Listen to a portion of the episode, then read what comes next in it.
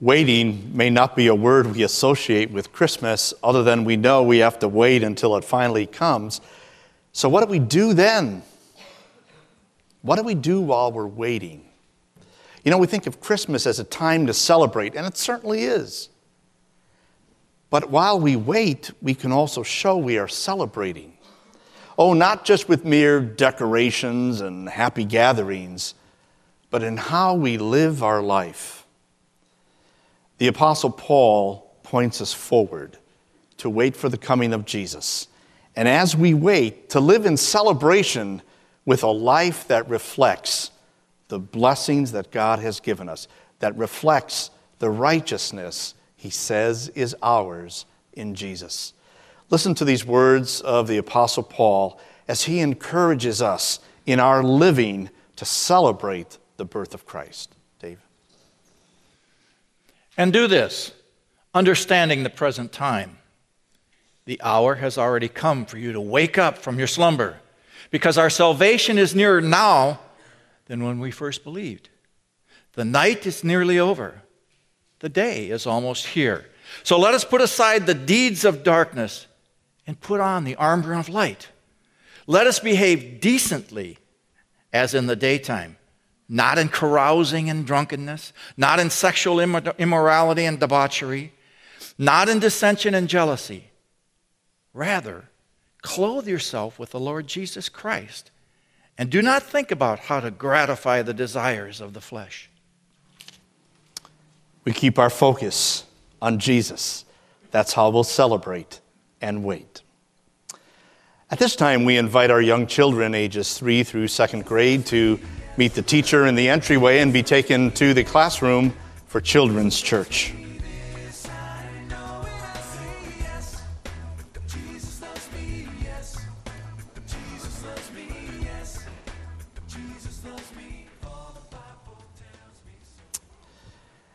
Have you started to get ready for Christmas? Sometimes you wonder, with so much to do, what should I do first? But we see people starting to get ready, decorations going up on houses, the shopping season has started, all sorts of things. But you know, for some people, getting ready for Christmas happened some time ago already. All right, we've gone into the stores and we've seen already in October all these Christmas displays up. And we might think, boy, that's really early.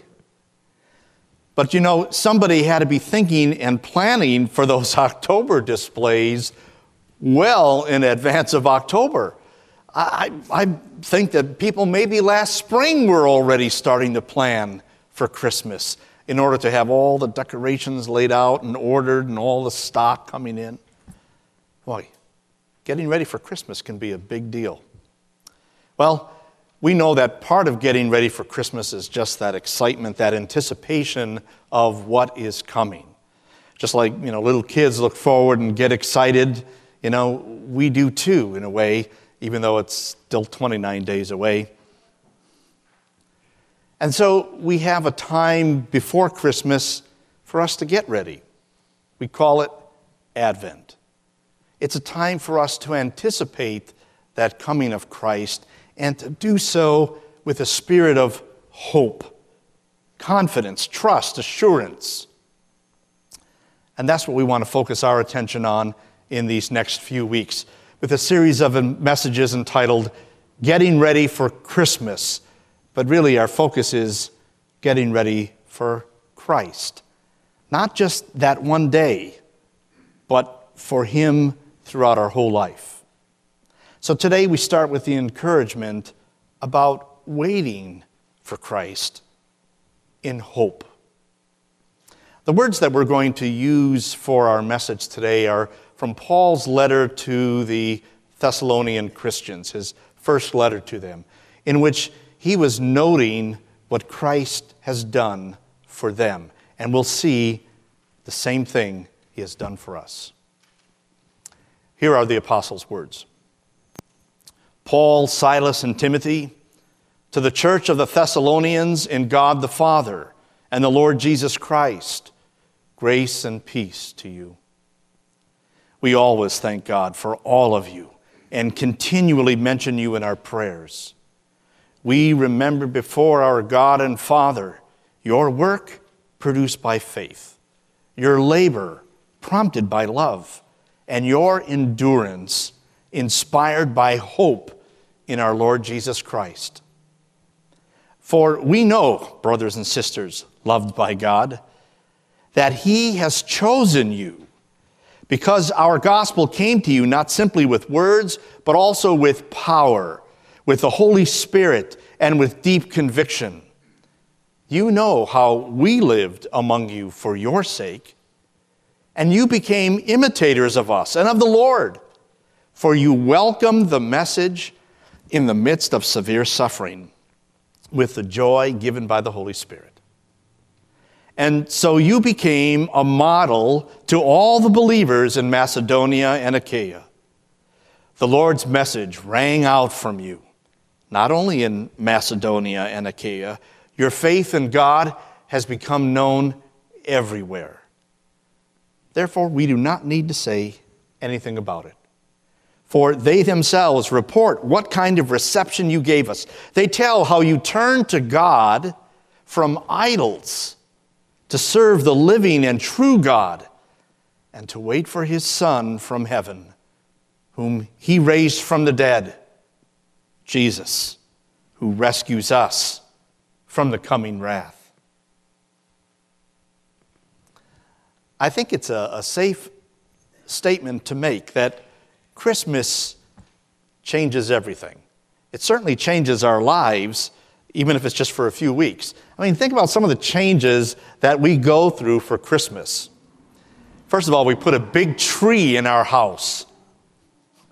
And then we hang lights on that tree and, and, and odd-shaped decorations, and we all go, oh, isn't that beautiful? We get involved with all sorts of other activities, and there's special food and other decorations. So for a few weeks at least, Christmas really changes our life. But more than that, Christ changes our lives. And not just for a few weeks, but for the rest of our life and for eternity. That's what Paul noted in the Thessalonians, how Christ had changed their lives.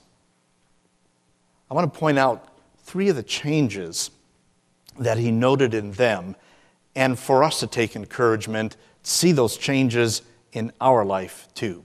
The first thing he noted was that now they were waiting and watching for the Lord with a spirit of trust. You know, God's people were waiting hundreds of years for the Savior to come. And as they were waiting, they kind of lost focus on, on who they were and, and what God had said. And, and so they had wandered from the Lord. But Paul points out here why it is we can wait and watch for the Lord with trust. The first thing he notes is that the Lord's timing is perfect. Now, sometimes we don't understand the timing of the Lord because it, it doesn't meet our schedule, or it doesn't meet the way we think things should be done. But God's timing is always perfect. I want to take you back to that first scripture reading we had this morning from the prophet Jeremiah, where God talked about his timing. He said, "In those days and at that time, I will make a righteous branch sprout from David's line. He will do what is just and right in the land." God knew when Christmas would happen. Well, you and I know it too. We turn the calendar. But this was six hundred some years before it would happen. God knew when the time would come and why he would send a Savior. The Apostle Paul, with faith, looked back at that event and wrote this about God's timing. He said, "When the set time had fully come, God sent his Son, born of a woman, born under the law, to redeem those under the law, that we might receive adoption to sonship." at just the right time. God knew when it was just the right time, when everything was in place. And the purpose for sending His Son was so that Jesus would come and live for us under that law of God, so we could be adopted as His children. The Apostle Paul also speaks of that timing with these words. He says, you see, at just the right time, when we were still powerless, Christ died for the ungodly. Now, sometimes you and I, when we have a project to do or something, we, we know when it's the right time because, you know, we feel the enthusiasm. We have the energy. We have it all figured out. We have all the pieces in place. But Paul says here, we were powerless. There was nothing we could do for our salvation. And so God said, this is the right time. And He sends His Son, not only to live for us, but then to die for us. God's timing is always perfect because it's always in keeping with His promises that He keeps. God, for many years, had made promises, the Savior will come, the Savior will come. God has made promises to us, too, for our life now and for our life to come. We should listen to them and watch for them with trust because He keeps those promises. Here's one way to do that. King Solomon, David's son, prayed to the Lord and prayed on the basis of trust in God's promise. Here are his words. Now, Lord, the God of Israel, keep for your servant David, my father, the promises you made to him when you said, you shall never fail to have a successor sit before me on the throne of Israel. Solomon was praying for his life, for his rule as the king of Israel, based on the promise that God had made. He was waiting and watching with trust in what God said He would do. And listen to what the angel said when he came to Mary and told her that she would be conceived with the Savior. He said, He will be great and will be called the Son of the Most High. The Lord God will give him the throne of his father David, and he will reign over Jacob's descendants forever. His kingdom will never end. And the angel was simply announcing what God had promised before. The Savior would come from the line of David. And He did come because God keeps His promises.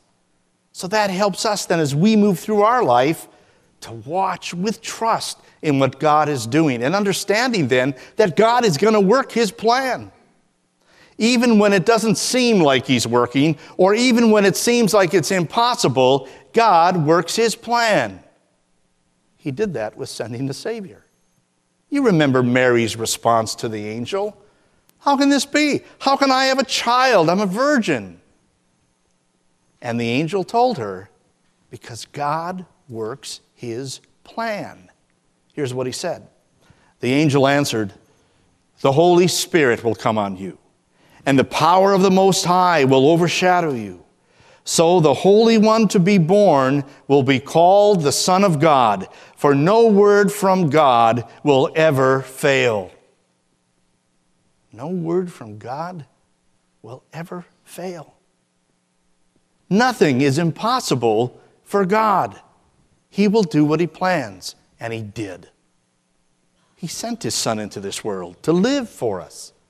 He sent His Son into this world to die for us and to rise for us. God works His plan. And God's plan for you and me, it's not done yet. God is still working it. Jesus came and lived and died and rose so that He would come again to save us. And that's what Paul points the Thessalonians to now and urges them to wait and watch with trust for the coming of God. He said, wait for His Son from heaven, whom He raised from the dead, Jesus, who rescues us from the coming wrath. You see, Paul is not just telling us to look back and celebrate the birth of Jesus. He's telling us to look forward and to watch with trust what God is doing and that Jesus is coming back. And that's what this season of Advent is all about. It's the anticipation of God's promises being fulfilled. Not just those of the past, but those coming ahead as well. You know, it's very understandable that we put a lot of our focus on our life here and today because we live in the here and now. But God wants us to also watch for what's coming, Jesus, and to have hope and absolute confidence He's coming to rescue us. Now, in the meantime, let's put our, put our hope in what God has done and the promises He has made to us. We know that our life is filled with uncertainties. There can be doubts. There can be some fears. There's pain. There's sorrow. There's injustice. But Jesus came to give us hope. He came with healing. He came with forgiveness. And that's our confidence going forward. It's not just about this Christmas, Christ's Day. It's about Christ's Day that is to come, to save us, to rescue us, and give us eternal life. So let me ask you this. Take a look at what's going on in your life. Do you see God working? Take a look at what's going on in other people's lives. Do you see God working? Now be careful, because Satan likes to create some doubt. He wants us to disavow God. And so he's going to create some doubts and some questions that would lead us to think that, you know, I don't think God really cares. I don't think God loves, because why is this terrible stuff going on in, in my life or, or somebody else's life? See, Satan is trying to bust up that hope that God has given us. So with trust in what God says and what God does, look at what's going on in your life. And just wait in hope that He's bringing blessing to you. So, how does that change happen? How did it happen for the Thessalonians? How did, how did they turn from being idol worshipers to having this trust in God and seeing God work in everything in their life? Well, that was the Holy Spirit working in them. And the Holy Spirit works through God's Word. So let's take note of this now, what Paul remarked about the change that happened in the Thessalonians' lives. First, that they welcomed God's Word into their life. Here's what Paul said. We know, brothers and sisters, loved by God, that He's chosen you, because our gospel came to you not simply with words, but also with power, with the Holy Spirit, and deep conviction. You know how we lived among you for your sake.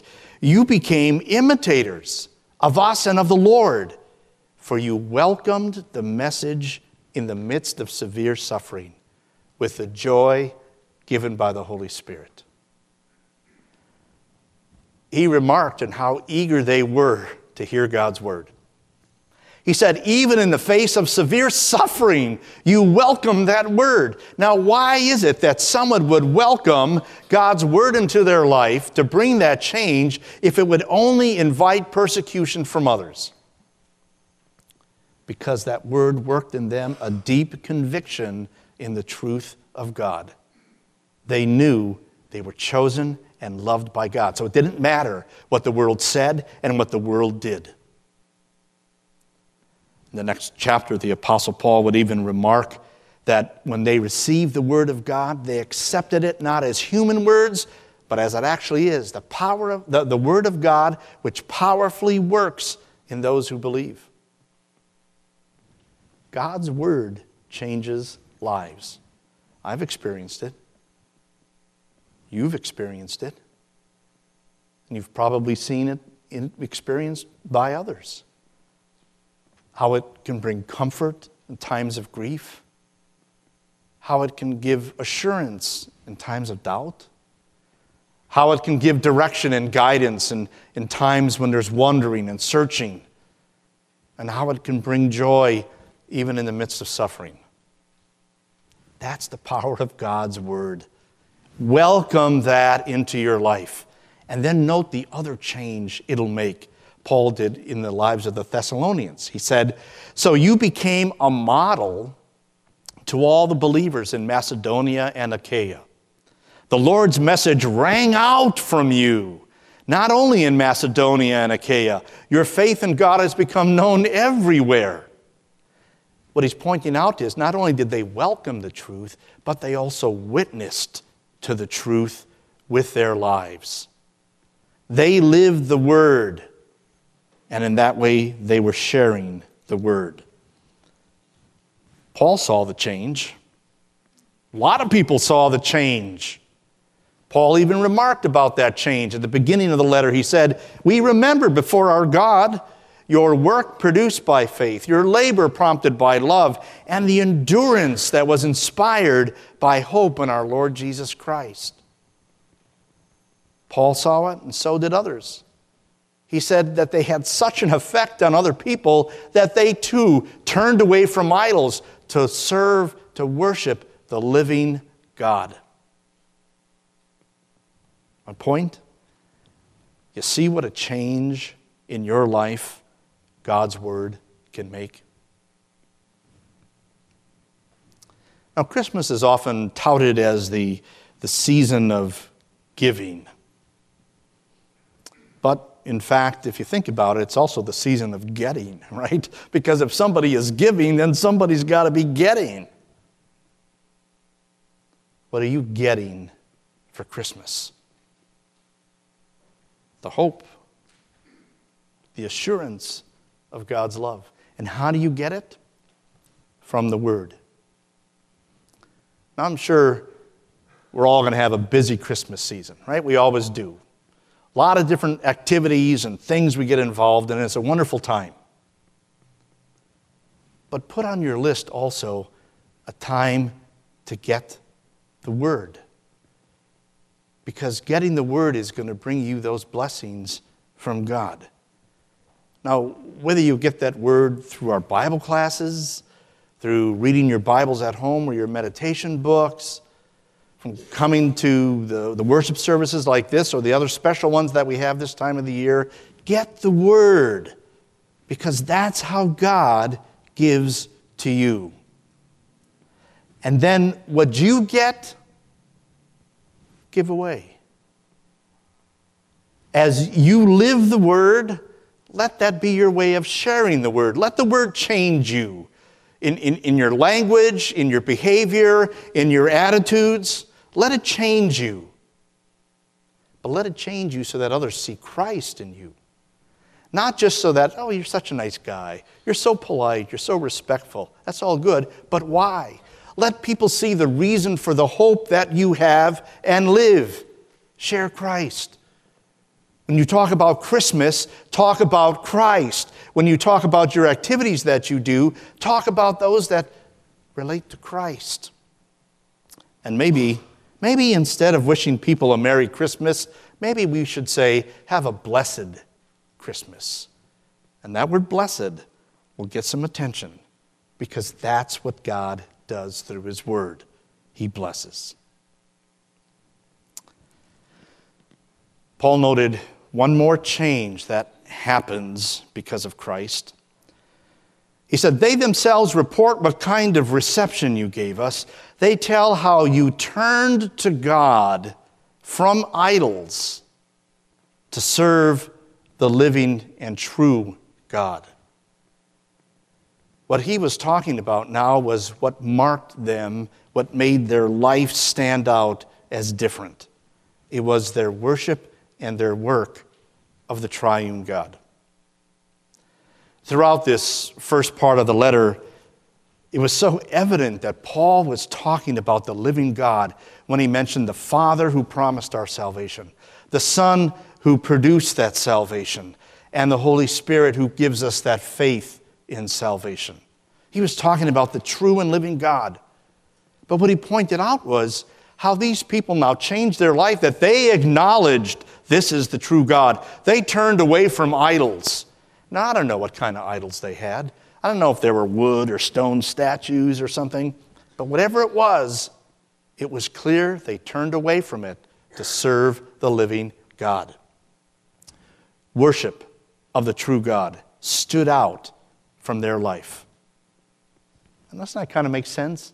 Isn't worship kind of the, the hallmark for a Christian? You know, when people think of Christians, don't they think of us as a church-going people? And rightly so, because that's what we do. We worship and praise God as we gather together to hear His word, reflect on what He has done. We worship the Lord. And from that, we're also moved then to serve the Lord. Again, Paul spoke of their labor and their work and their endurance. It stood out.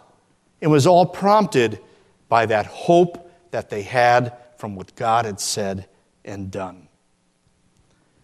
And it was all about God. He said their message rang out from them. The word was trumpeted. They weren't tooting their own, own horn.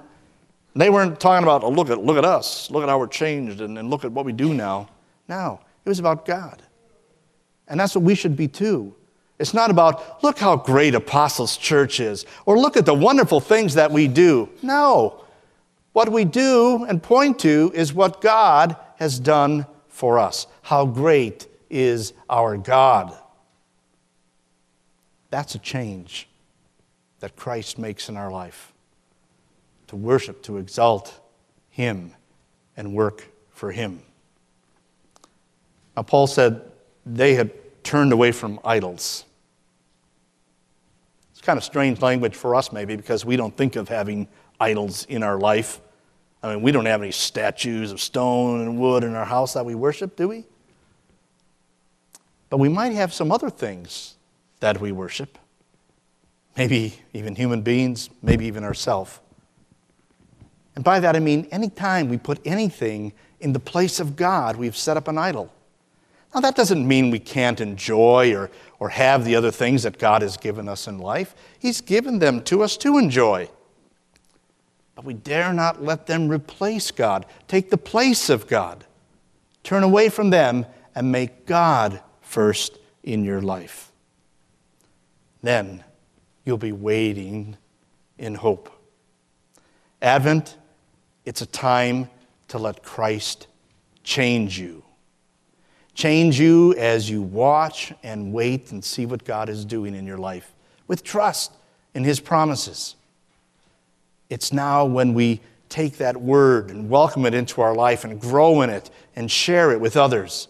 It's a time when we'll focus on worshiping God and serving Him. When we do that, then we can say, we're getting ready for Christ. Amen.